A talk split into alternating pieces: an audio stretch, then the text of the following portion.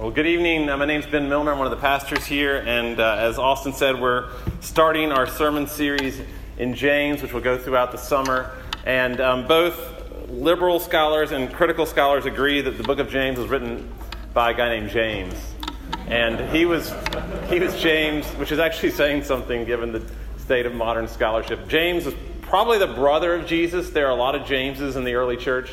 But um, this, this James sounds a lot like Jesus. There's more parallels between James's language and the, and the, the, words of Jesus in the Gospels than any other writer.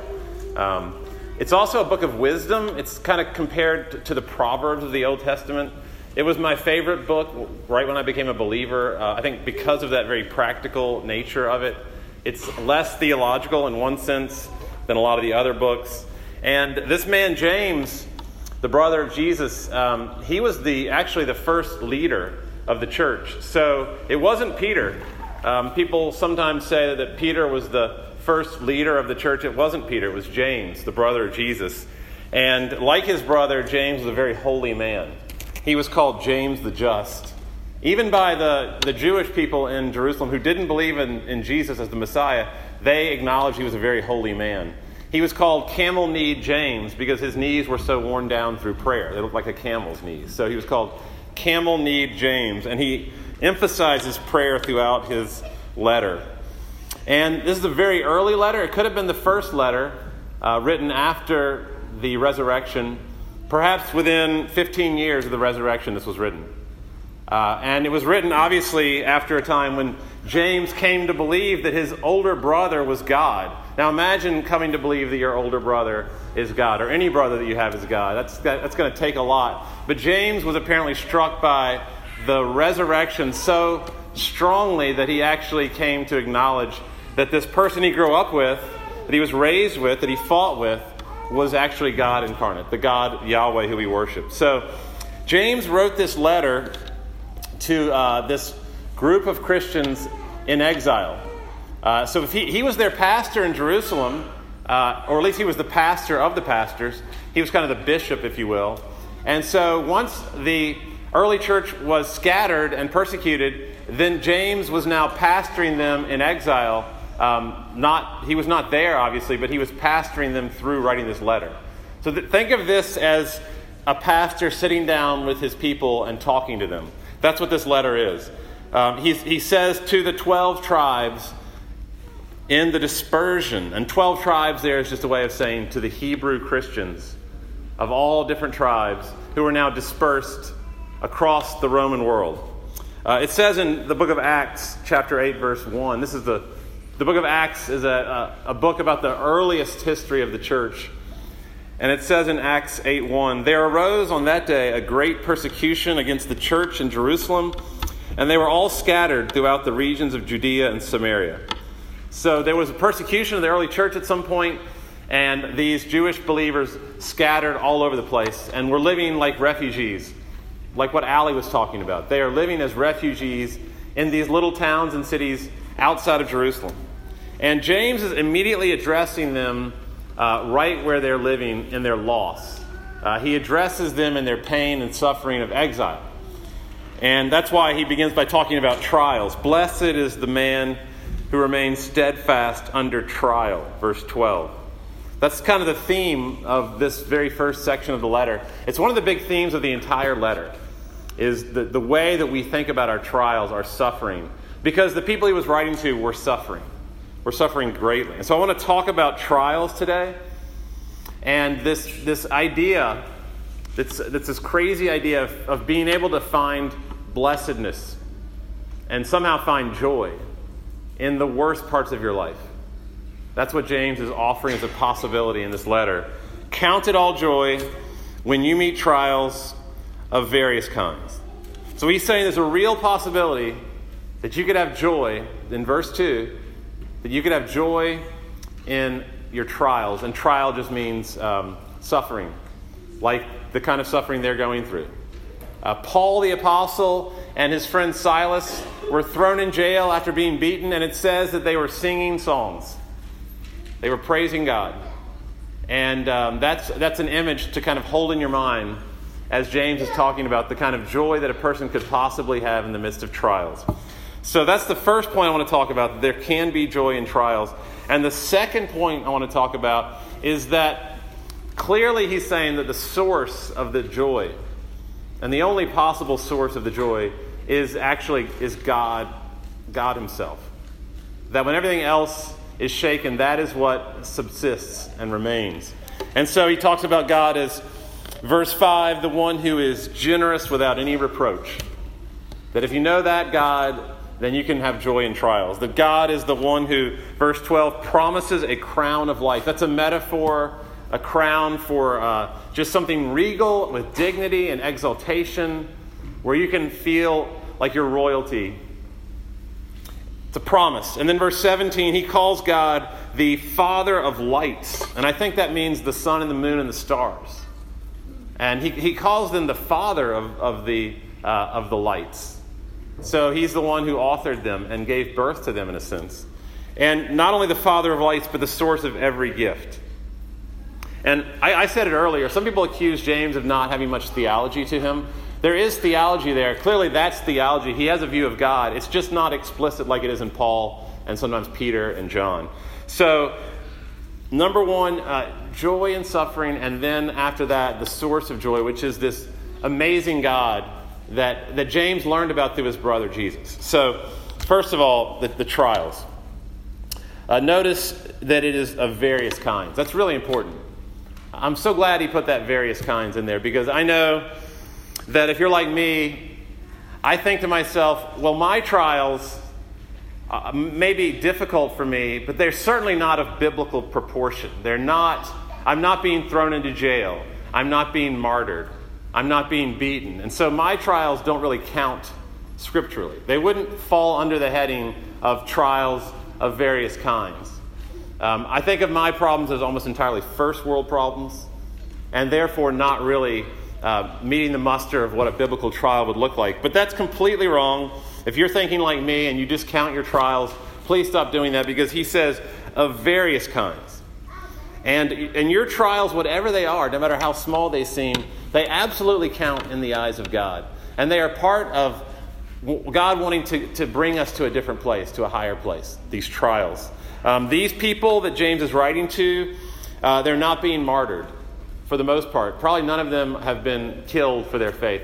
But they are being displaced, like, again, like the refugees that Ali was talking about. One reason to spend time with refugees is to understand what their life would be like. These, um, these strangers in a strange land, Acts, again, the book of Acts, chapter 11, verse 19, it says they were scattered, scattered like seed. These uh, early Christians were just thrown out there as far as Phoenicia, Cyprus, that island in the Mediterranean, and Antioch up north. So these, these Christians are hundreds of miles from their home. They grew up in Jerusalem. Jerusalem's very a cosmopolitan urban city. It's like a New Yorker being displaced to the Midwest or something like that, where they are, they are really at loose ends. I mean, it's, it's beyond that, of course. This is, this is more than just moving from one part of the country to another. This is culture shock. The kind of, um, if you've ever experienced culture shock, I haven't, but I looked it up, and there's a lot of anxiety apparently involved, a lot of confusion about who you are, a lot of dislocation, even in your identity. I can imagine as a refugee there would be a lot of loneliness. You, you wouldn't know the language, you couldn't connect with people just out on the street. Uh, you would um, miss your neighborhood and your house. You'd probably be really homesick, even if your family was with you. Imagine the loss of, of status. We knew a guy who was an engineer in Baghdad. He came here, he couldn't even get a job, you know, uh, making pizzas. So imagine just that sense of depression and the shame that you would be ostracized for your views that were, that were once so normal and now they're so weird. So that's what these early Christians are living. Count it all joy when you meet trials of various kinds. Now, one thing that doesn't mean, it does not mean to pretend that your trial is not a trial. That's not what he's saying. He does not mean that you should go around talking as if all these things that are terrible that are happening to you are really not bad at all. That you can see the silver lining in everything. That's not really the way that he's meaning this. He's saying that somehow you can count it as joy. That doesn't mean they are joy, but Counting is like um, an interpretive word. You can somehow see this happening, You can feel terrible pain.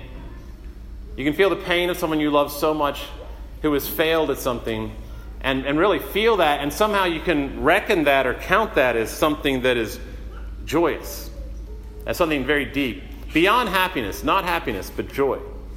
And uh, he says basically, uh, you, need to, you need to look at your hardship from a higher perspective. You need to get up above it, you know, somehow, like when you're, when you're mountain climbing, you get up higher into the mountains and you look back down and you see stuff you could never have seen when you were down there in the valley. That's what he's saying. You need to count this stuff as joy. I was talking to a friend on Thursday a week ago, and we were both describing how uh, we, were be, we, we, were feeling more uh, cynical and jaded in our work uh, than, than we had been, you know, as far back as we could remember. Just feeling very cynical, jaded about life. And uh, we were both describing how, um, you know, the, the trajectory of our life was tilting downwards, it felt like. There's the, he, he quoted Lou Holtz, who was the coach of Notre Dame. And Lou Holtz famously said, If you're not growing, you're dying. A lot of businesses use that, uh, a lot of churches use that. If you're not growing, you're dying. It's a terrible idea. But uh, the idea is that if there's any downturn at all, then you're, you're beginning to die. And so, um, just thinking about all that, uh, we were lamenting, you know, the state of our souls. And thankfully, I was thinking about James a lot. I was thinking about this passage a lot. And I just said, I, I have noticed, in spite of all that we're saying, which is all true, um, it's not good where we are. You know, we're, we're not in a good place mentally. But I have noticed in my life that paradoxically, it's oftentimes where I'm in the most darkness, I feel the most sinful, almost even. I would definitely say weak, if not sinful. And yet, in those places, when I look back on it, I see deep spade work. That's where a lot of deep work is being done by God. A great Puritan, Samuel Rutherford, said that it, it was in the cellars of affliction that the great king keeps his best wine. In the cellars of affliction, the great king keeps his best wine. And to use the language of James, that is where he makes us perfect and complete, lacking in nothing. Verse 4. Perfect and complete, and lacking in nothing in those trials. Even the place you might feel like is the biggest problem in your character.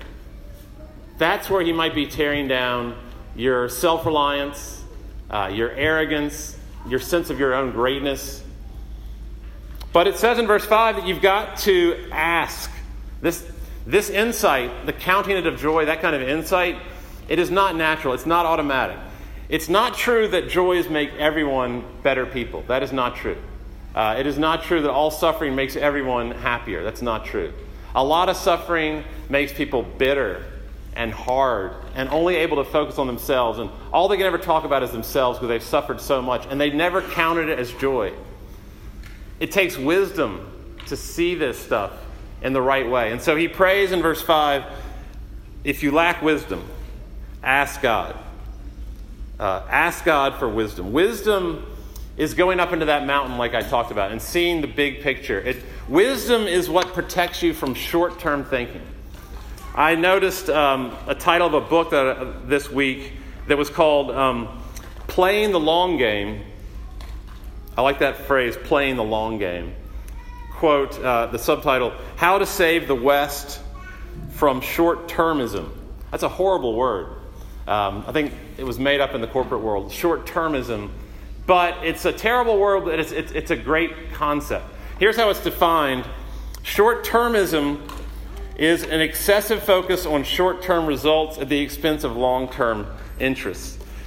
This would be the New Jersey Nets uh, and the trades that they made to get all these all stars on their team and send away all this young talent. That's short termism.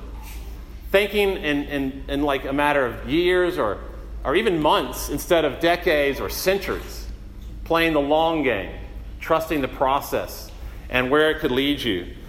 Tim Keller says that um, he's a pastor in New York. He says short termism is what makes us so unable to suffer well as Americans. He says Western society is probably the worst in history for helping its members to get ready for suffering because we Westerners believe that this life is basically all there is. We may not say that, but we live that way. And so if you lose your love here or your happiness here, there is no consolation. You've lost all love. You've lost all happiness. It's gone because there isn't anything but this world. And without wisdom, you just get stuck in these little places, these little cul-de-sacs of life where you're kind of you can't you don't know how to get out of there. Without wisdom, your mind gets down in these little tiny short-term uh, 10 year you know, 1 year, 1 month kind of thinking. You're not thinking about eternity. You're not thinking about uh, centuries. You're not thinking about millennia. Your life's tiny. James says you become like a wave of the sea, driven and tossed by the winds. That means when things are going well, you're pretty happy. When things are going poorly in your life, you're sad. Just like, a, like the waves on a sea, you're moved this way and that by every little wind of change. He says you're unstable in all your ways, verse 8, which means that your circumstances drive you in everything you do, and there's no ballast to keep the ship stable. You're unstable in all your ways. I was late to a meeting the other day, and, um, and Siri uh, led me into a cul de sac. I don't know if you've ever had Siri lead you to, the, to a bridge that's out or something like that. But in this case, uh, she led me. Uh, someone said, don't ever call Siri she. It's an it. It. It led me into a cul de sac in an apartment complex, and I was late, and uh, I was kind of frozen by it. I didn't know what to do with that. I was really angry. Uh, I was angry at the cul de sac for being there and at uh, Siri for leading me there. And I was like a wave of the sea. I mean, I was very happy a minute earlier. I was furious after getting in that cul de sac. And um, then I tapped on, you know, brilliantly, I tapped on the Maps app.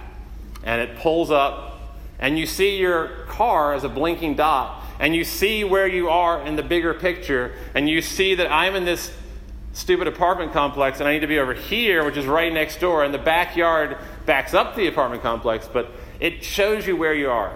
It gives you a much bigger picture of your life. And that's what wisdom does. You're no longer like a wave of the sea, driven this way and that. Wisdom is seeing your life from a bird's eye point of view, which is very hard to do when you're in trial. When you're in trial, you're your focus is just immediate, immediate, right now, next, next, next. And when you're in trials, oftentimes uh, you're going to think that your trials are meaningless. There's just a natural uh, progression of thought that when you're in the midst of suffering, all suffering seems like it's the accidental byproduct of a cold and merciless and impersonal universe. It's just a series of unfortunate events that lead to nothing you're, you're going to always think that way about your trials without wisdom. It's like a blown layup. You know, it's, it's that feeling uh, where, you know, you have this, or a free throw that rims out, or like if you got a rebound and you didn't know the score and you just dribbled the ball out to half court. It's like, that's what suffering feels like. Just random nonsense, chaos. And yet, um, with wisdom, you see that the trials are very, very purposeful the exact opposite of all those things. They are, they are a testing. I love that word in verse 3 the testing of your faith. That's a word from metallurgy, which I know nothing about. So I had to read about metallurgy, and apparently uh, they, they used to make swords. Not many people make swords anymore, but they used to use swords as weapons.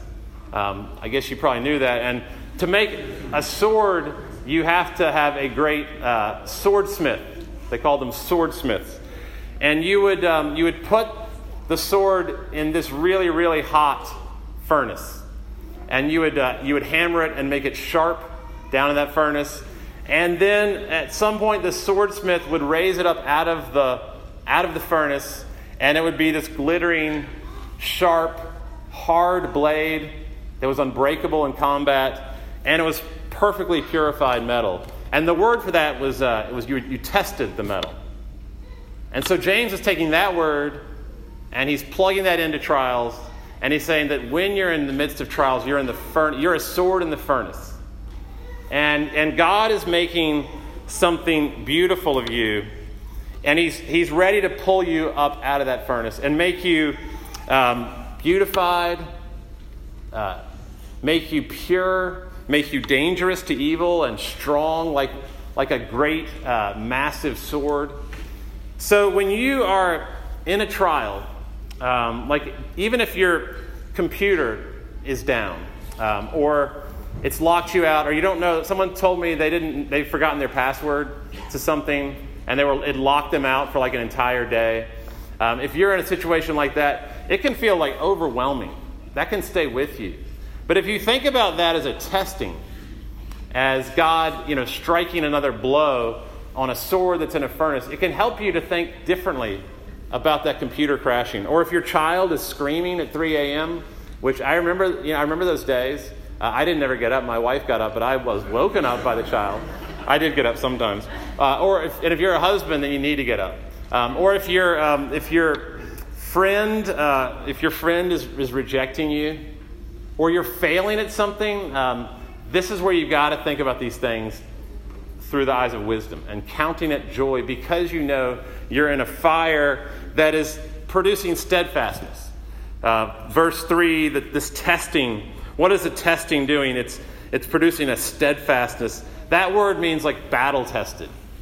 Um, I thought, of, because I just finished The Lord of the Rings, I thought of the hobbits when they left the Shire and then when they came back to the Shire. When they came back to the Shire, they were very dangerous hobbits, uh, even to very strong warriors. And so, steadfastness means you're experienced, you're courageous, you're savvy, you're shrewd. It's like Luke Skywalker going from uh, the New Hope, where he was this kind of you know, embarrassing teenager who couldn't really act and he was petulant and uh, whiny. You didn't really like him in The New Hope. But then when he becomes the Return of the Jedi and he's in black and he's like swinging that lightsaber and uh, doesn't he kill uh, Jabba the Hutt or something like that? He's just this amazingly powerful, um, grizzled veteran.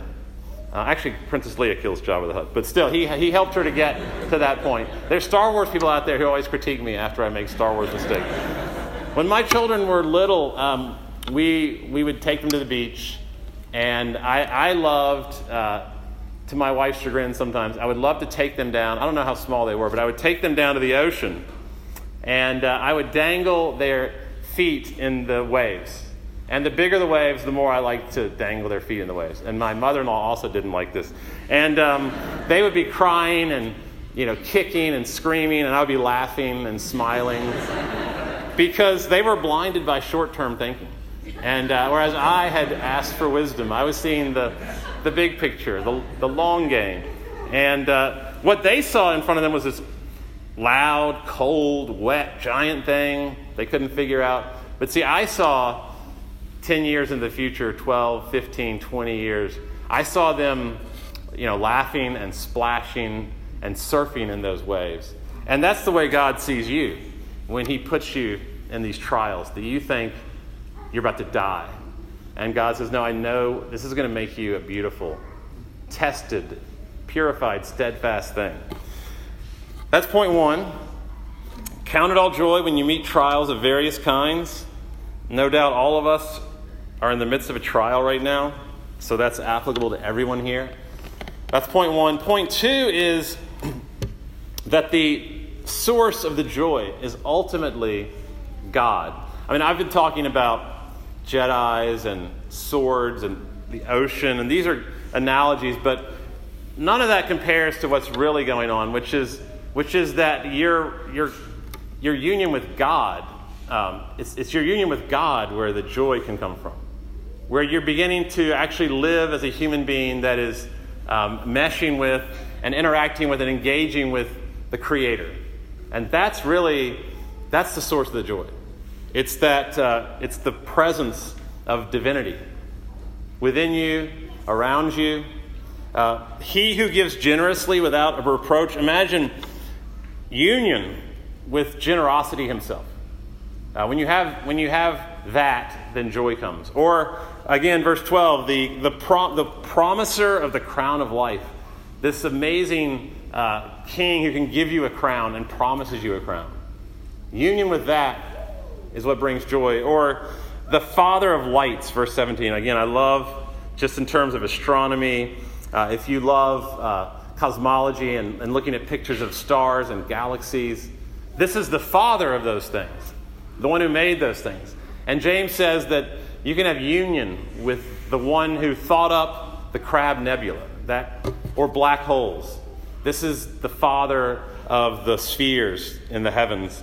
And so the ultimate goal of the trials is not really looking into yourself and thinking, I'm a great sword or I've become a powerful Jedi. The, the, the whole point is to be full, unself aware, full of the presence of God in your life. Um, and the way James puts this is uh, perfect and complete, lacking in nothing. Verse 4. Uh, when we're in that kind of union with God, we're perfect and complete and lacking in nothing. Now, that sounds very intimidating, and uh, to Reformed uh, Presbyterian Protestants, we don't like that kind of language. When we hear perfect, we think no one's perfect. We're all sinful. Uh, we've all fallen short of the glory of God. That's true. Um, so when you hear that you've got to be perfect and complete, or that God is making you perfect, um, Jesus actually said, Be ye perfect as I am perfect. But uh, what it's talking about there uh, is not being sinless, it's not being flawless. That, that idea of perfection is like. Um, like a strawberry that has become perfectly ripe and absolutely delicious in its perfected state. In its, its goal, it's uh, sometimes philosophers call it the telos, the end result of what you're supposed to be. Where a, a flower that is uh, blooming and is, is fully bloomed and absolutely the peak of health, that's what James would say. That's perfect. When you're, when you're firing on all cylinders and you're, you're maximized, like aged wine. That's what James would say is perfect. It's the, it's the end result of what something's supposed to be, the goal of what someone is, is supposed to be. It's, it's what you're made to be. And what is the end goal of being a human being? Uh, what is the chief end of human life? Well, the Westminster Confession says uh, the chief end of man is to glorify God and enjoy Him forever. And so when James says uh, that you are going to become perfect and complete, lacking in nothing, that's what he's saying. Is you're going to be a God glorifying, God enjoying type of person. Where you you're, you're the ripe strawberry, you're the aged wine, um, you're the blooming flower. You have reached this state that God intends for all people to come to the state of perfection and maturity. Paul puts it this way in Ephesians 4:13, and this is more corporate. I love the way he puts this. Um, in Ephesians 4:13, he's writing to this church in Ephesus, not a great church. They have all sorts of problems, but he says, "Here's the goal, Ephesian church, and I would say Salem Presbyterian as well, that you are you are to be a people moving rhythmically and easily with each other." This is from the message, you can probably tell. The message translation, that's, that's not the literal Greek. Uh, people moving rhythmically and easily with each other, efficient and graceful in response to God, fully mature adults, fully developed within and without, fully alive like Christ. So it's not just perfected individuals in the room that he's talking about, but it's y'all. You know, it's a, it's a community thing. It's y'all when you're when y'all are, and I'm including myself in this. When we are all um, moving rhythmically and easily, efficiently and gracefully. That's what he would say. That's maturity. That's perfection. That's what trials are moving you toward. Uh, that being just enveloped by the presence of God as a community. And notice in verse 9 how he applies this to the lowly brother, what he calls the lowly brother. This could obviously be a sister as well. And lowly is probably not the word we would use today. Disenfranchised, marginalized, um, someone who has not been not privileged, not been given resources, under resourced. That's what we would call this person. Uh, the, the lowly brother is what James calls him in verse 9. Now remember, these are Jewish refugees. They've lost everything. Uh, they're being belittled. They've lost a lot of confidence in their life. And James says, let the lowly person boast in his exaltation because he is so united with God, who promises the crown of life. That no matter how little you have, or how small you feel, or how low you think you are on the totem pole, you know what Austin was saying earlier about people coming in here, comparing themselves to one another, thinking they're so far below that, everybody else is happy, I hate my life, suicidal thoughts. James is saying, let the lowly brother let the weakest, most disappointed among you boast because you are uh, united with God. Uh, you're exalted. You're exalted by God. And actually, sometimes you can see the, um, you can see the exaltation of a person's union with God even more when they're, when they're in a lowly place than when they're in a place where they're nicely dressed or they have a lot of money or they're driving a nice car or they're very fashionable or they're very hip. Uh, they uh, have a nice haircut or whatever. It's usually when they're in a state of lowliness that you see the, ex- the true exaltation. One of my favorite portrayals of a lowly person boasting in their exaltation is um, a woman named Sarah Smith of Golders Green. Now, that's actually a fictional character, and uh, she is in this book called The Great Divorce by C.S. Lewis. And um, the person who meets her in the story refers to her as one of the great ones. This is one of the great ones. And yet, she's a completely ordinary woman. Uh, it says she's someone you'll never have heard of. She's from Golders Green, which is a suburb of London, which is extremely ordinary, like very blah. If somebody, you know, moved to Golders Green, they'd be like, I don't know, I, I hate to pick on Clemmons or Kernersville or Lewisville, but, you know, it's a suburb, okay? So it's, it's just more ordinary, I guess you would say. So she's not a cool, hip urbanite. She, um, she's from Golders Green and yet uh, she's described as one of the great ones. And she comes dancing in, uh, and all these amazing like uh, animals are around her birds, dogs, cats, their children around her. They're, they're like honoring her, um, they're singing to her. It says, her, her courtesy and her joy were like a great and shining train that followed her across the happy grass. Her inmost spirit shone through her clothes. She's so full of God that anything that comes into her orbit is just made alive. Sarah Smith of Golders Green, this completely overlooked, neglected, ignored single woman uh, on her street in Golders Green, but all the children in the neighborhood, the stray cats, the dogs, the birds, they found life in her because she was so exalted. Uh, this is what he's talking about with perfection and maturity. I think James would call Sarah Smith a first fruits. Verse 18, a first fruits of all creatures. That she's a person, she's a woman who is brought forth by the word of truth. First fruits, if, if you've ever um, lived in any kind of agricultural society, you would know that the first fruits are when the grapes first come on the vine and the, farmer picks them off the vine dresser uh, and holds in his hands a group a, a group of grapes that are the very first ones, and, and however hard and firm and sweet and juicy they are, that tells you what the rest of them will be like. And so James is saying that people like Sarah Smith of Golders Green or you or I, um, we are these first fruits signaling the glory of all the rest that's going to come in.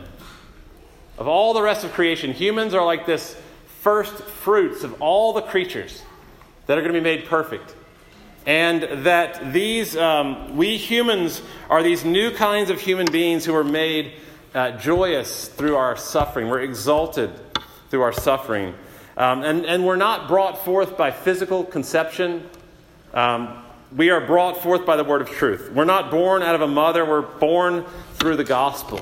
The word of truth means the gospel. And so these creatures, like Sarah Smith, um, are brought forth by um, this amazing good news that uh, the gospel is simply that God loves sinners, that God loves people who are, who are imperfect, incomplete, who have all sorts of problems, um, that, that God promises even sinners the crown of life, that the Father of lights has no variation, there's no shadow due to change. When you believe in the gospel that God loves you as you are, that you're much worse than you think you are, and that God loves you way more than you think you are at the same exact time, when you believe that, then you're brought forth by the word of truth. And you become a new creature, the first fruits of the new creation. A couple of weeks ago, I think it was Thursday night, I, uh, the night after I had that conversation with that, that guy. Um, it was a bad night. Uh, I was feeling awful, and uh, I, I, felt very guilty and tawdry and unworthy, not because of that conversation, because of other things. And uh, it, was, it was very, very late, and I, and I woke up, it was about 1 a.m., just feeling horrible. I'm sure you've all had that happen where um, there's so much anxiety You, you, you take whatever sin that was and you just multiply it times a million and you just see it going worse and worse. All that catastrophizing and worst case scenario stuff happens. So I was there and I was praying to God and I said, God, you know, please forgive me. Um, please, at some point in the next, I'll give you a day or two, restore our intimacy. I know that it takes you a long time to get over these things, and I know that uh, you're going to need a lot of time to cool off. Maybe tomorrow, or maybe the, maybe by the end of the week, you'll be okay with me, and I can feel okay in your presence. You know that kind of prayer where you think that uh, that God needs uh, all sorts of time to forgive you, like the way you are with other people, and you kind of force them to beg before you're going to forgive them. Well, immediately at the very moment I prayed that, uh, the presence of God was completely overwhelming. At the, at the very moment that I prayed that, God did not um, hold back his affection for me in the least bit. There was sheer love and affirmation that was palpable, it was emotional. Uh, it was actually affecting my body that it was so strong. And I actually had to hold up my hands and I just said, I do not deserve this at all. I don't know why you're doing this right now, but I do not deserve this. And then I realized, well, I'm in that state all the time. That's always the way I, I'm always in a place where I don't deserve the love of God. And, and, and God didn't say anything to me. I didn't hear a voice or see a vision, but, but He could have said to me at that point, Do you not remember, my son, that I am He who gives generously to all without reproach? And he could have said, I am he who promised you the crown of life many years ago, and I will deliver on that promise no matter what you do between then and now. And I am the father of lights. I made the galaxies. And I am the source of every gift, and I don't change the way you change. My love for you is 100% at every single moment. It doesn't get turned down to 90 or 70, 100% all the time.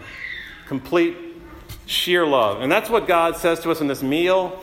Um, this meal, I just love the fact that the Bible says whenever we celebrate the meal, you're supposed to start by saying, on the night that he was betrayed.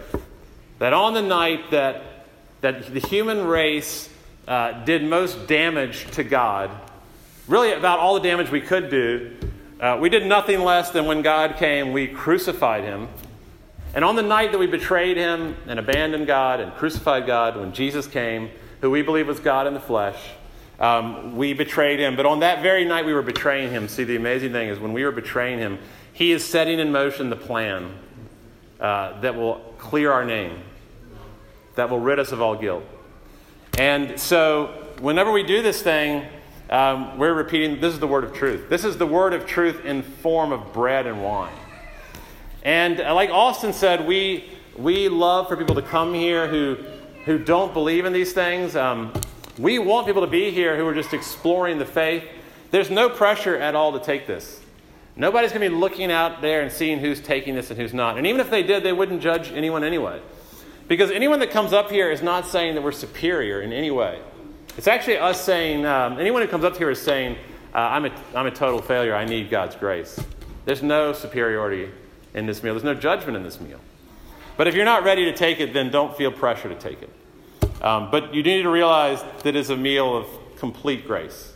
It's a meal of grace. So on the night that he was betrayed, on that night of all nights, uh, God incarnate took bread, he broke it, said, This is my body, broken for you.